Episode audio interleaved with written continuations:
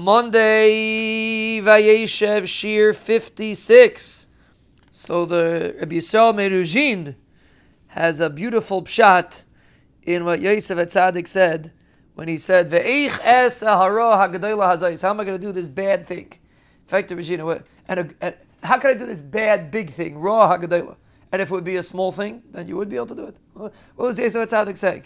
How can I do such a big bad thing?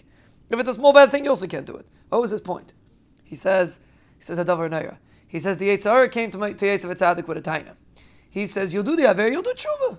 And then you'll be Zeicha to have the Madrega of Mokim Shabali Tshuva Imdim, Afilu Tzadikim Gemurim can't stand. So, what's the big deal? Do the Avera, you'll have an opportunity to do tshuva, you'll become a Baal tshuva, you'll be Maradik. That was the Yetzer Hara's Eitzah for Yosef Atzadik. Yosef told him, "You're right. I can become Balchuva, but why do I need to do a big aver to become Balchuva? I'll do a klein aver. I could also become Balchuva from that. I should do such a grace avera."